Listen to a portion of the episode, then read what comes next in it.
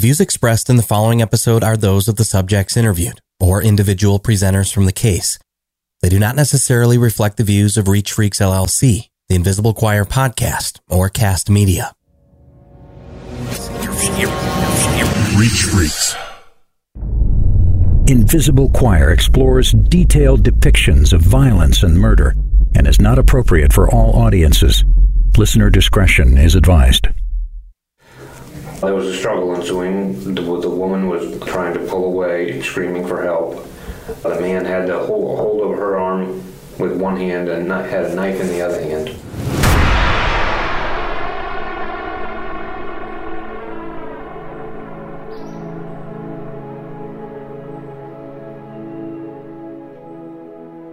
Growing up, we're taught to respect our elders. It's a concept that's been indoctrinated into most of us from a very young age. Part of learning to have manners. Of course, as kids, we don't know any better, so we listen. But really, it's just a matter of basic common decency and courtesy. Respecting all people, or at least trying to, is an idea most people can get behind. But as we get older ourselves, we tend to see things a bit differently in general. We tend to gain a more realistic view on how the world works around us. We eventually become less naive and learn from examples that not all people are in fact decent or kind. So if that is the case, why is it that in our now matured state of consciousness, we commonly perceive elderly people specifically as being by default safe, trustworthy, or nonviolent? Almost always we view these older individuals in a positive light. But why? I mean, sincerely, think about that for a second. When was the last time you saw a senior citizen in the grocery store and thought to yourself, that's a real bad person right there? Chances are you never have, and hopefully you never will. But for some reason, most of us have fallen victim to a social construct that implies all elderly people by default of their age should be in some way revered. Now, it may sound cruel, but the truth is that some should absolutely not be. You see, criminals age just like you and I will. It's inevitable. And 76 year old Albert Flick just so happened to be the worst brand of this type of malefactor. No one thought he was such a bad guy either, based on his appearance anyway. Sure enough, it would be his actions, rather than his looks, that would inevitably indicate why not all old people are worth respecting.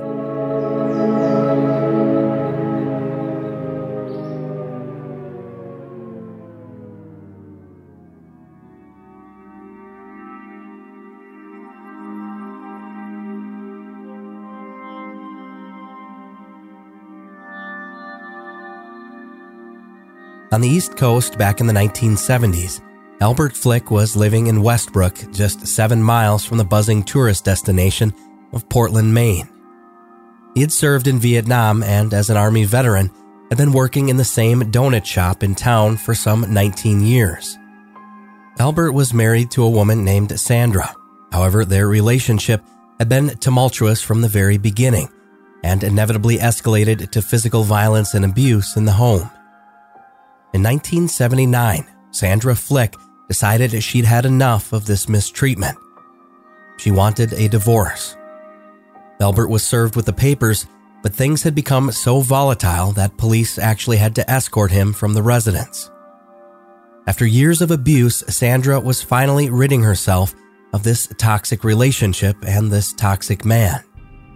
She was looking forward to starting over alongside her daughter from her first marriage. Then 35 year old Albert Flick, however, had different plans. He'd made up his mind that he wasn't going to allow Sandra to walk away so easily. Three weeks after his estranged wife served Albert with legal divorce documents, she reached to back out to him. She needed him to come over and collect the rest of his belongings from her apartment. But little did she know, inviting this man back into the very home they'd spent many years in together would be the worst decision Sandra had ever made. On January 31, 1979, Albert arrived at the home per her request. The two then began arguing while Sandra's 12 year old daughter hid in one of the back bedrooms. While peering through the partially cracked door, trying to remain unseen, the girl watched Albert bend her mother's arm backward. She also heard Albert say something to the effect of, I love you. I don't want to hurt you. Sandra screamed, causing her daughter to run downstairs to notify a neighbor. That neighbor then came running inside the Flick home himself to see what was going on. By the time he got there, Albert was already on his way out the front door, walking past the man covered in blood. After entering the home, the neighbor quickly discovered Sandra bleeding out there on the living room floor. She gasped for air just long enough to relay that it was her ex husband, Albert, who was responsible. In fact, those were Sandra's very last words. By the time police arrived, she had died from loss of blood, and authorities would eventually locate the three and a half inch jackknife blade near Sandra's body. She had been stabbed a total of 14 times.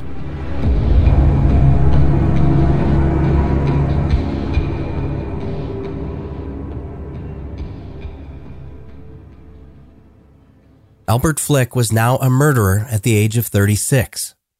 During his eventual trial, Albert's family members took to the stand in his defense, claiming that while he was a good man, he was merely a product of his environment, and that he came from a long history of family violence.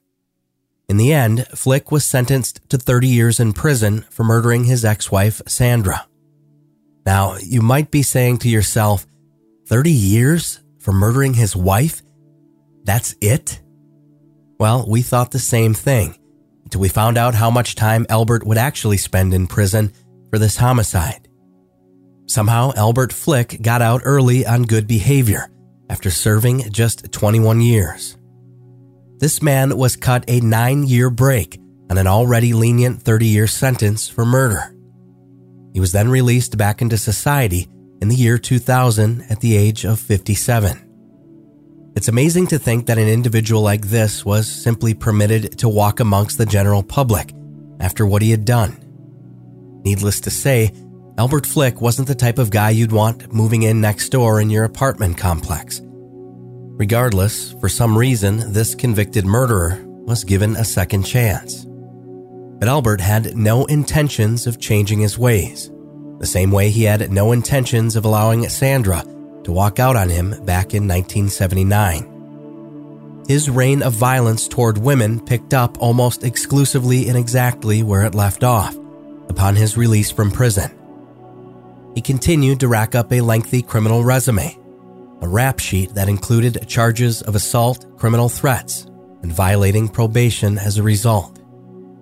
Flick eventually ended up moving to Portland, Maine, and in 2007, he was arrested for domestic assault again. He had beaten up his girlfriend by punching her and stabbing her with a fork. Luckily, this woman would end up surviving her injuries and not meeting the same fate as Albert's previous wife. Flick was locked up for this incident but would be back out in no time flat, which seemed to be a continuous trend in Albert Flick's life. An existence in and out of prison was something he'd eventually gotten used to. By all means, Albert Flick had a reason to feel comfortable in the respect of getting away with these crimes, time and time again, because the justice system would repeatedly let this man walk free for abusing women. A few years later, Albert Flick decided to attack yet another girlfriend. Only this time, it came dangerously close to becoming a repeat of the earlier 1979 murder. In 2010, a disagreement ensued between Flick and his new girlfriend. And before she knew it, the woman who had the unfortunate drawback of having Albert Flick come into her life was suddenly drifting in and out of consciousness. Albert had her in a chokehold, and he wasn't letting go. He began pummeling her in the face with the butt end of his knife while keeping one arm tightly wrapped around her neck.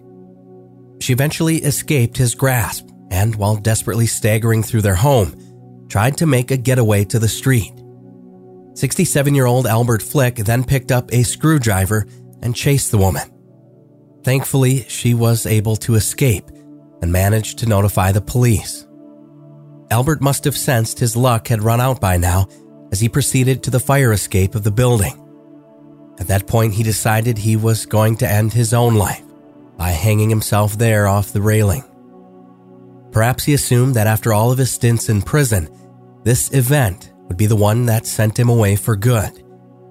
He wouldn't have the luxury of taking the easy way out by leaping to his death, however. Instead, law enforcement was able to reach him before he was able to follow through with it. And Albert Flick was then arrested and charged yet again with domestic assault.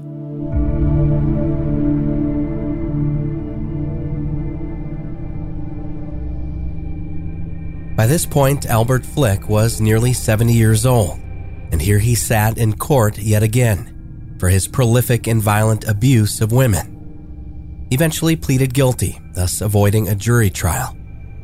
At his eventual sentencing hearing, Flick sat slouched next to his attorney, with a despondent look that fell over his drooping and wrinkled cheeks. He now had patches of thin white hair resting above each ear, partitioned from a bald scalp. His appearance fit the mold of the archetypical nice old grandfather. And as we already know, looks can be deceiving, and Albert Flick was the truest example of that old saying. The obvious foundation of the state's primary argument was that Albert Flick was your prototypical recidivist offender. He had arguably had more chances than any criminal should ever be granted to reconcile his previous behavior never mind the chances allotted to a convicted murderer. Flick had shown that he was not going to be rehabilitated. But how many times would the courts allow Albert Flick to come within inches of killing another woman? One homicide and several domestic violence charges involving chokeholds, knives, and screwdrivers later, and any reasonable person would be hard pressed not to beg the question at what point does it end? It seemed clear that this was the end of the road for Albert Flick. It seemed there was simply no chance he wouldn't be put behind bars for the rest of his life, considering how many other times he'd reoffended. Yet the defense would continue to harp on Albert's age, stating that he was incapable of harming any more people in the future due to his now brittle and weak condition. The prosecution adamantly expressed otherwise. I know that the defendant is an older man and that the court is deciding. They think that this individual is going to stop committing crimes, especially crimes against women, and violent crimes against women with weapons. But history has really shown that he's just not about to do that. And so I think the only appropriate sentence is for significant time in prison. His probation officer at the time also took the stand to express his opinion that despite his old age, Albert Flick was still a very dangerous man. To me, Your Honor, there's no better predictor for future behavior than past behavior. He's an extremely violent individual when it comes to relationships. He doesn't appear to have slowed down at this point, and I don't see him slowing down in the near future. After hearing both sides, it would be up to the judge to decide this matter in the end. His ruling was yet another outcome that favored Albert Flick, and Albert Flick alone. There's absolutely nothing in Mr. Flick's past history that suggests he is going to choose to abandon his behaviors of assaultive conduct toward women. However, from his appearance and the fact that of the date of his birth, he will be 72 or 73 when he is released from the probation revocation. And at some point, Mr. Flick is going to age out of his capacity to engage in this conduct and incarcerating him beyond the time that he ages out doesn't seem to me to make good sense from a criminological or fiscal perspective. Judge Robert Crowley candidly admits that he does believe Flick will continue on a path of violence against women, yet in the same breath states his opinion that Flick will, quote, age out and eventually no longer be able to engage in such violence due to his physical limitations as an aging elderly man. Sounds like a pretty big risk. But with that, Albert Flick was given another opportunity. He was not sentenced to a lengthy prison term as many expected, but instead only given four years behind bars. The judge in this case, Robert Crowley, would retire soon after imposing Flick's sentence that same year. Perhaps he was simply on his way out the door already and decided to show mercy on this elderly man. Call it one more final act of kindness, before stepping down from the bench for good. Judge Robert E. Crowley didn't know it yet, but this would be the defining moment and decision of his career, for better or for worse. And Albert Flick would soon become the stain on his otherwise impressive legacy that could never be removed.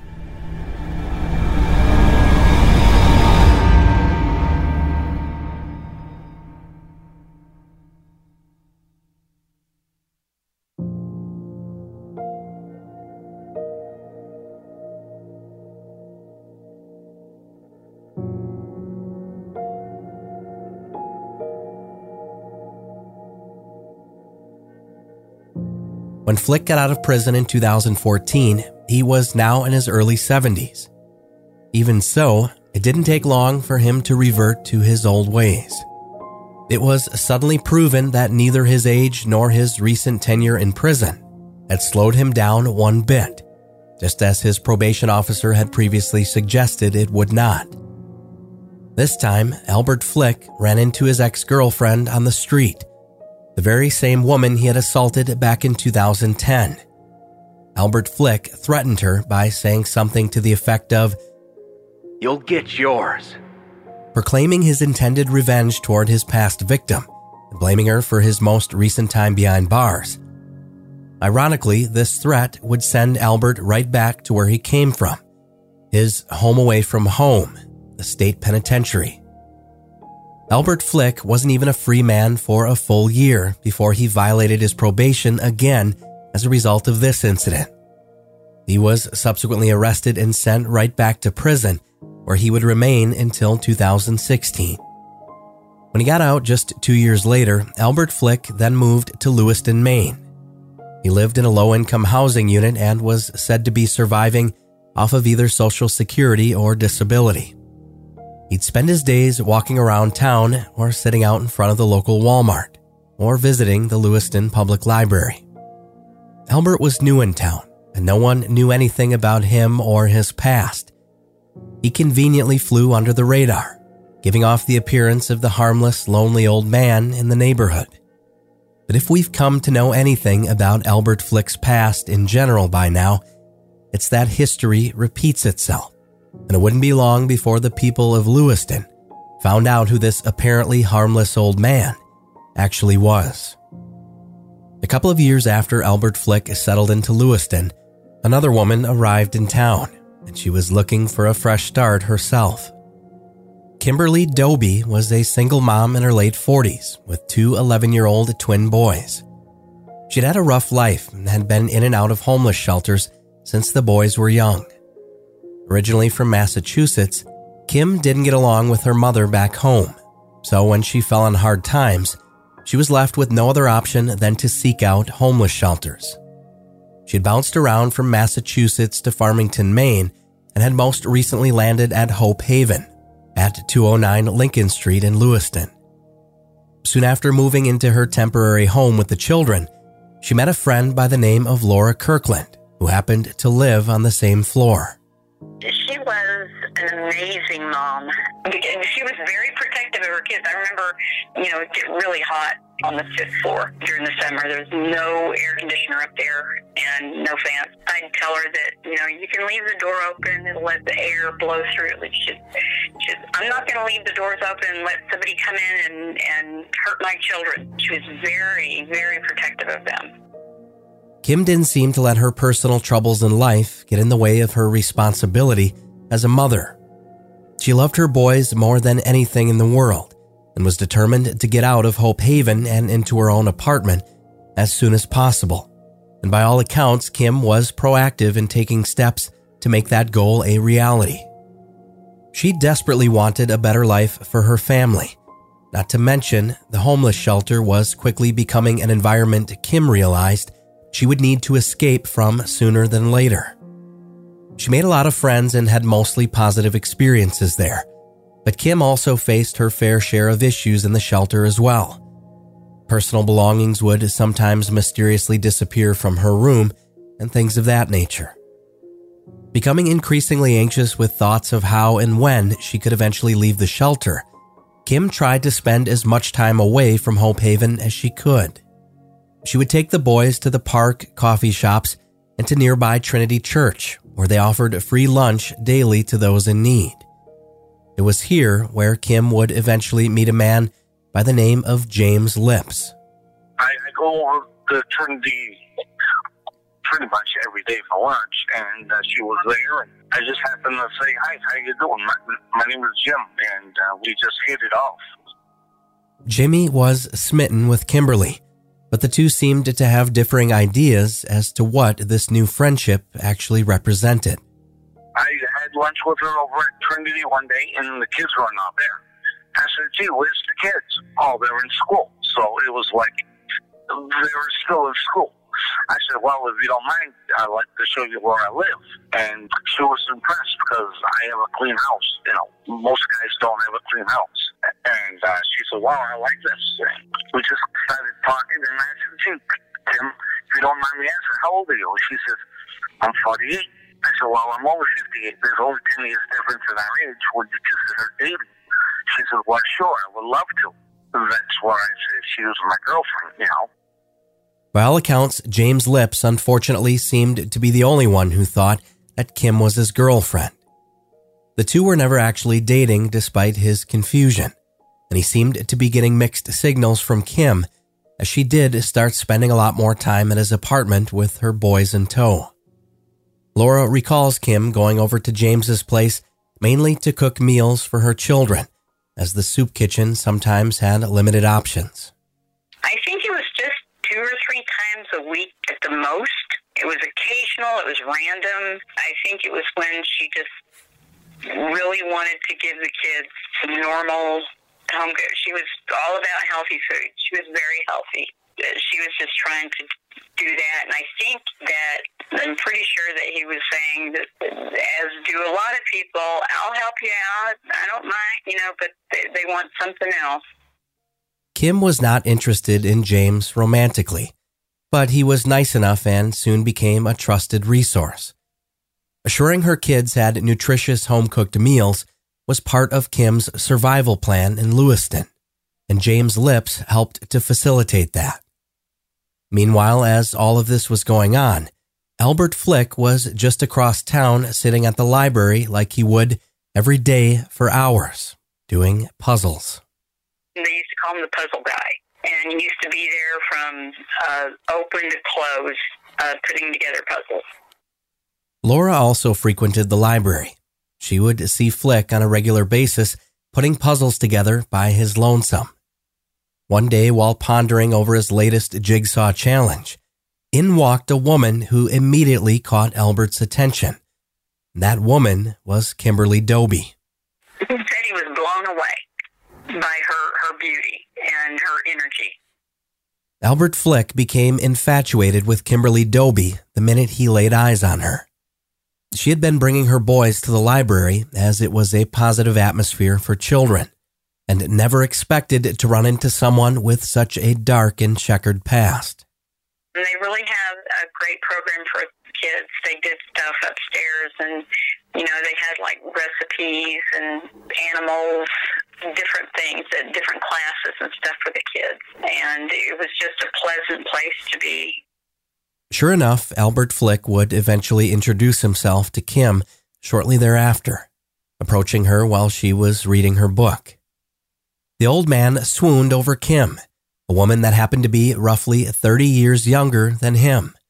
Before long, Albert conveniently began showing up at virtually all of the same places that Kim and the boys happened to be. If they were eating lunch at the church, Flick would be eating lunch at that very same church. And if Kim and her sons were at the laundromat, it was laundry day for Albert as well. He essentially followed the trio around like a lost puppy dog. His behavior was innocent enough in the beginning, and Kim paid him very little mind. She didn't have the heart to push away this lonely old man who seemed innocently enough to just want some company. Albert would buy them lunch. I know that he helped her with laundry and stuff, but he knew everywhere she went. And he was trying to move in with her. Kim's friend Laura remembers this as the time things began to take a strange turn. Albert's friendly behavior was quickly becoming creepy and borderline obsessive. He was convinced that they were going to be together, even though she was telling him by that time that she didn't want a relationship. But he was still convinced, you know, he was sure they were going to be together, and he was sure that he was going to move in, and he was going to pay for a truck and all the moving stuff. And it was starting to become more and more concerning about him being around. While Laura was becoming more and more worried for her friend's well being, Kim assured her that everything was fine. After all, as far as anyone knew, Albert was just a harmless old man. Kim felt bad for him. While Flick had been concocting some fantasy life together with Kim in his mind, she'd still been visiting with James Lips, the cook dinners for the children. It wouldn't be long before the two worlds of these men, who were helplessly fighting for Kim's affection, would inevitably collide. Jimmy Lips recalls the day he had finally had enough of old Albert and decided he was going to give him a piece of his mind. I had an incident with Albert Flick myself. I was outside my building waiting for her and the kids to come to my house. I was outside with my other neighbors, and Albert Flick was right behind them, following them. I, and I didn't even know this guy. I only met him once. And I said, Albert, they don't even want you around. Well, why don't you leave them alone? Because she's my girlfriend. And I don't like a guy like you hanging around my girlfriend. He said, well, too bad she's my girlfriend. And I said, well, she, no, no, she's not. Kim was beginning to realize that Laura may have been right all along. The situation between both Albert and James was getting out of control. Apparently, both of these men believed they were dating Kim when in reality, neither one of them were. During this particular incident, James Lips felt the need to protect Kim from Albert. She doesn't like you. She's told me she don't like you. You're harassing her. You're bugging her. Leave her the fuck alone. She's 48 years old. You're way older than her. She doesn't want you. You're too old for her. Leave her and the fucking kids alone. Or else there's going to be a fucking problem. She didn't like the guy. She just didn't know how to tell him to fucking buzz off, you know? Kim knew then and there that she needed to distance herself from both of these men. James wasn't a bad guy, but Kim began feeling guilty that she was giving him the wrong idea. I think she was going to stop doing that because he kept calling her his girlfriend to everybody. She was afraid it was leading him on, which it was because you know he was that kind. You know he was, and he's a desperately lonely guy. Seemed to be anyway. While James Lips was certainly the more understanding of the two, Albert wasn't going anywhere. He wouldn't take no for an answer and would not leave Kim and the boys alone. He was returning to old patterns of which Kim was never made aware, and things would only get worse from here.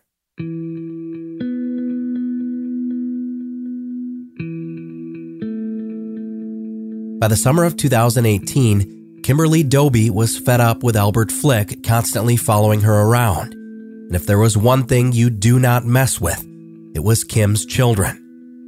Albert Flick, however, decided to cross that line, and Kim told her good friend Laura all about that incident. He wouldn't leave them alone, and he was telling her that if the kids weren't around, they could be together. That started happening later on. He called one of the kids a name. She jumped on him for that. Yeah, he, he yelled at them or something. Kim said, Don't you ever talk to my kids like that. That's around the time she started saying, You know, you got to get away. You got to stay away from us. She was going to call the police if he didn't back off. She said, Do not come here. This was also towards the end. Kim never did call the police. She did her best to stay away from Flick and carry on with her day to day. She'd been through a lot in her life, and in her mind, she could handle one 76 year old man that was falling uncomfortably in love with her. In Kim's eyes, she had the Albert situation under control. By now, everyone knew this guy was strange, but no one thought he was capable of what he would end up doing next.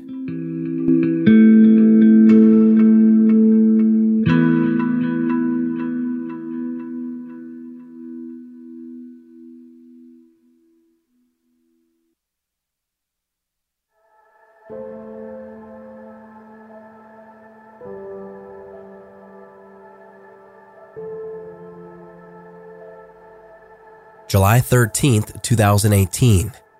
Albert Flick is seen on surveillance cameras entering his local Walmart in Lewiston, Maine. He's then recorded on camera at the checkouts, purchasing two pink handled paring knives for the cost of $2.24 each. In the following days, Flick continued following Kim and her children around Lewiston. He would get up early, knowing that Kim would be at the 7 a.m. breakfast with the boys over at the Trinity Church.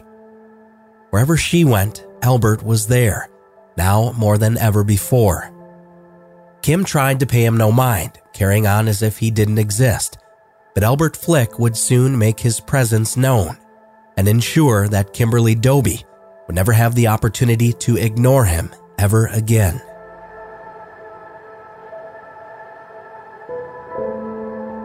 July 15th, 2018. Kimberly and the twins were at the laundromat on Sabattus Street in Lewiston, Maine.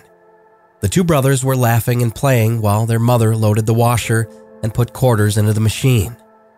Kim then stepped outside briefly to take a phone call on her cell. She is seen on surveillance cameras exiting left out the laundromat and onto the sidewalk. She sits down on a small set of concrete steps next to the door to take the call. Just then, another person comes into the camera's frame an elderly man wearing a blue shirt walking slowly and intentionally in the same direction Kim Dobbie had just gone. The man's right hand is seen pressed to the back of his leg, as if he were trying to conceal something. Meanwhile, inside of the busy laundromat, patrons fold and transfer laundry from washers to dryers like any other Sunday morning. Just then, a woman's frantic scream is heard coming from just outside of the building.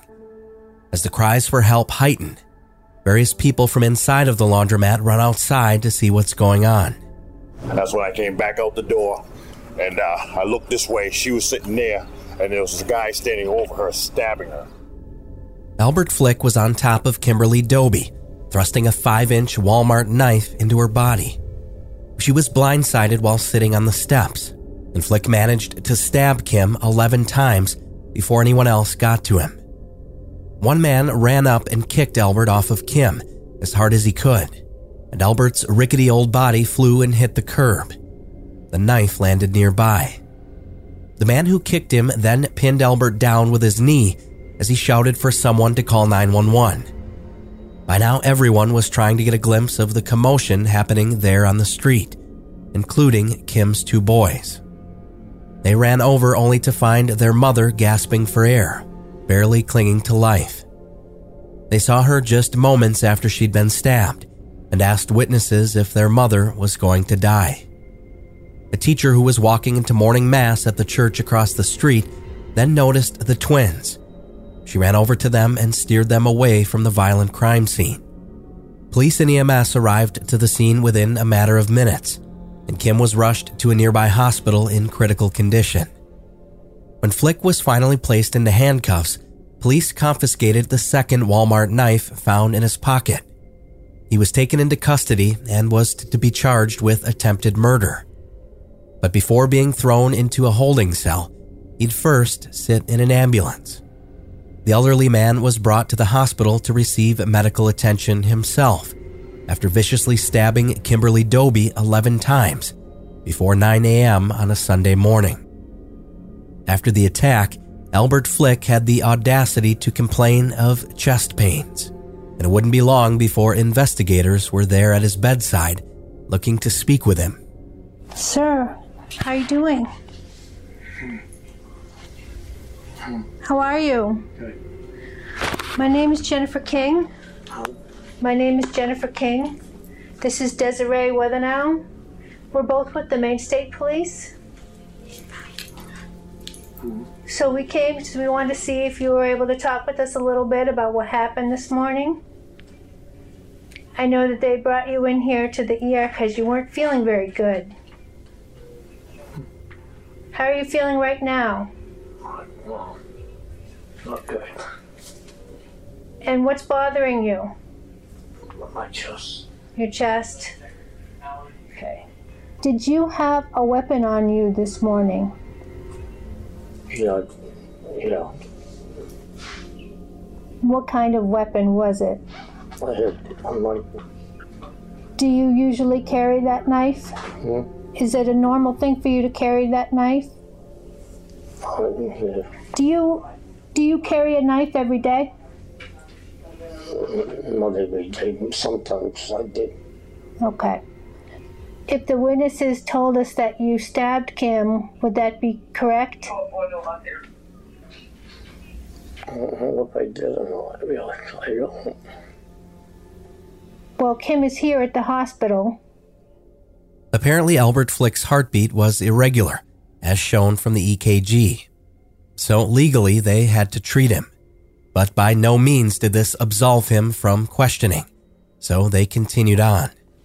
I don't want to talk about nothing until I find out how she is. Kim has passed away. No. She'll be walking around. They did everything they could to help her, but it wasn't enough. Hmm? They did everything they could to help her, but it wasn't enough. She'll be around. She's dead. As Kim was arriving at the hospital, her pulse was suddenly lost in the ambulance. Kimberly Dobbie passed away just before 11 a.m. that day.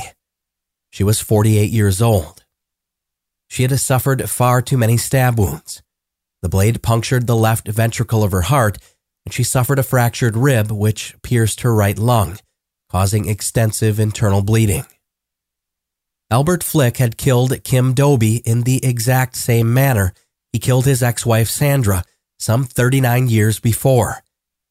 He was now laying in a hospital bed with heart monitors on his chest while detectives desperately tried to get answers. And the witnesses said that you did that. Oh, I guess I did. Then. Why did you do that? I don't remember doing it though. Why did you do it? Tell me what you were thinking. What was going through your head when that happened? She, all I remember, she had a knife in her hand. Is that what the witnesses are going to tell us? Oh, I took it her. I'd like you to work on remembering more. Okay? Thank you for talking with me. I appreciate it. I'll come back in a couple of hours. I hope that you're feeling better soon, Albert. She'll back. Pardon me? She'll back. She'll get good. She'll get better. All right. I'll talk to you later. Thank you, Albert. Flick mutters that Kim was the one with the knife and explains that he had actually taken it from her. He then goes on to say she'll be back, she'll get better. He sure does play the part of the forgetful old man well, but Albert knew exactly what he had done. By then, he was a conditioned liar, and this surely wasn't the first time he had used his old age to his advantage. But law enforcement wasn't buying his act for a second. They left him for the time being, but would return to ask more questions later that evening. Meanwhile, back at the scene of the crime, authorities were in the middle of collecting as much information and evidence as possible the very afternoon of the murder. They interviewed witnesses who were still in front of the laundromat, including Dennis Fisher, the man who was doing laundry at the time and ended up being the one to physically confront and remove Flick off of Kimberly. Here, he gives law enforcement his firsthand account of what had happened. I was approximately here, and I ran and I drop kicked him off. Boom. He went down here. Knife went flying. It went over there. I jumped on his back and I flopped him over and told him don't don't move. And I hollered for the people to call 911. And she just flopped back. Her head bounced off the step, and she gave like a death crawl, like she wasn't gonna make it. And, and that's when the kids come running out from the, the laundromat. And I told them to go back into the laundromat. And uh, a couple couple minutes later, police officers showed up in that, and they and they jumped on him, and arrested him. Later that evening at Central Maine Medical Center in Lewiston, detectives were back to interview Albert once again. However, he had suddenly had a change of heart. He decided he now no longer wished to speak with law enforcement. Perhaps his memory was serving him better by then, realizing that remaining silent would in fact be in his best interest. Flick immediately requested an attorney and the conversation was forced to come to a close. After a couple of days in the hospital, he was finally medically cleared for the jail cell that awaited him. But when a different detective showed up to officially make the arrest, Albert was much more talkative this time around. Hey Albert, how you feel? How you doing? You ready to go? Well, yeah. Yeah. You gonna go with me? There's one murder you gotta solve, so. 1971. You think about it in Algonquin. And the Gunquit? Would you have something to do with that? Huh? You have something to do with that? I had, I could never tell on it before because he threatened to kill bother my kids and stuff. It's the one that what? He, he threatened to bother all my kids and stuff. He threatened to bother all your kids. Yeah. Oh yeah, who's that? They had him. They had the car, they had him. And the night before, we burned the place down without everything in it. If he couldn't make out what Albert said, he just told the detective that there's another murder he needs to look into, a murder that happened back in the 1970s. The detective seems to brush Albert's comments off as ramblings here, but Flick may have just passively confessed his alleged involvement, or at least knowledge of a totally separate murder investigation. Albert mentions the year 1971, and after a quick series of online searches, there's only one unsolved homicide in the town he mentions, Ogunquit, Maine, and that was in 1970, nearly 50 years before, when a 13 year old girl named Mary Olenchuk was abducted. Her body was eventually found inside a local barn almost one month later. The killer has never been caught. Her case has long been touted as Maine's oldest cold case. It's unclear if Flick actually knows something about Mary Olenchuk's murder, or if he's simply grasping at straws here, looking for creative ways to make a deal with police before they haul him away to jail. As a side note, this is something we'll be looking into, but that's another case entirely for another day. So we're gonna be taking you into our custody. You're under arrest. You're under arrest. Yep. Right? For murder. So we're gonna take you to the Androscoggin County Jail. I'm gonna put you in handcuffs. I'm Gonna take you downstairs out to my car, and uh, we'll book you for for the murder of Kimberly Dobbie. Okay? You ready? Yep. All right. Why don't you stand up? Need your hands behind your back for me. Thankfully, as it stood in regards to the murder of Kimberly Dobbie, there would be no deals on the table for this now repeat offender, and there would be no more chances for Albert Flick. But after how long and at what cost? Laura Kirkland, Kim's good friend from the Hope Haven homeless shelter, was devastated after learning what had happened to the woman she was so close with. Laura struggled even more so after hearing that Albert Flick had plans to plead not criminally responsible by reason of insanity. From what I understand, the first stabs were the fatal ones. He knew exactly what he was doing and got her on the steps. And, you know, because she could have fought him, she could have kicked his ass, but she was on the steps. He doesn't qualify for the insanity, that piece of shit. He doesn't. It's too bad that he doesn't have the courtesy to drop dead. Flick was going to move forward with an insanity defense originally, but just before the trial was slated to begin almost a year after Kimberly's death, he suddenly changed his plea to not guilty. Flick was now 77 years old. When the jury was presented with the evidence, they were able to view the laundromat surveillance video. The entire incident was caught on tape, they were able to see with their own eyes Albert Flick's brutal attack as he killed Kimberly there in broad daylight, the morning of July 15th, 2018. It only took 40 minutes of deliberation for the jury to come back with their unanimous decision. Albert Flick was found guilty of first degree murder, and at a later hearing, he was sentenced to life without the possibility of parole. At last, once and for all. Outside of the courthouse, the Assistant Attorney General spoke to the media. While there was nothing to celebrate, he was grateful that the outcome in this case was in favor of the prosecution and Kimberly Dobbie's family. Mr. Flick uh, murdered his estranged first wife in a similar fashion, stabbing her 14 times in 1979.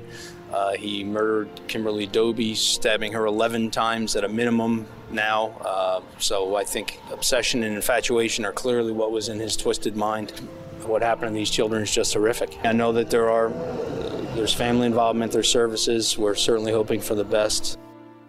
Custody of the boys was handed over to their grandmother.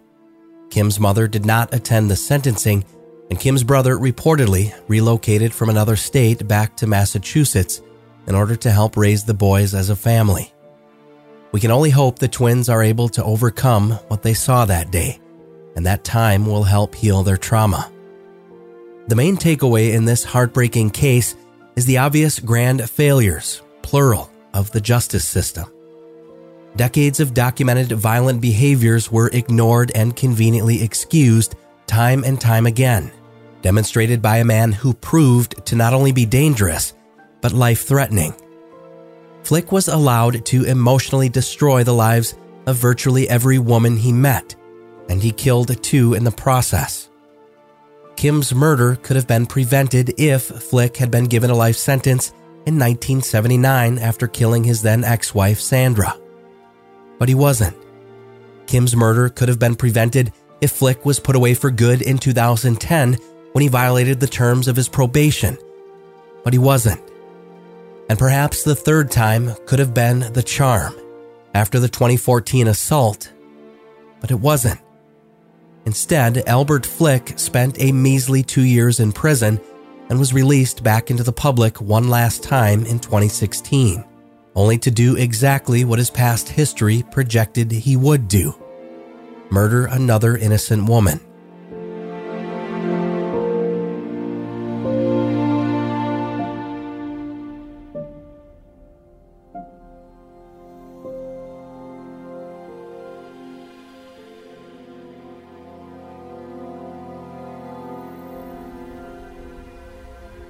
Something else most of us were taught growing up was to never judge a book by its cover. In the case of Albert Flick, there's some truth in that saying. We should never judge, meaning we should never judge, perceive, or assume someone is innocent or harmless just because they appear to be. Old age does not necessarily equal harmless. Sadly, this is just another eye opening homicide case where no one wins another senseless murder that has once again forced us to realize that anyone is capable of committing a horrific act. And when someone chooses to commit the ultimate crime of murder, well, it's clear now that age is quite literally just a number. Kim Dobbie's close friend, Laura Kirkland, has learned this lesson the hard way as well. He just seemed like because he had aged, you know, um, and we get these different impressions about the older people. And that's what shocked me and, and so many about this. He's 76 when he did it, but uh, he seemed just like a nice, helpful, lonely guy. He never talked about uh, his his wife before. I'm guessing for good reason. But I will never look at older people in the same way again because of this, ever, ever again.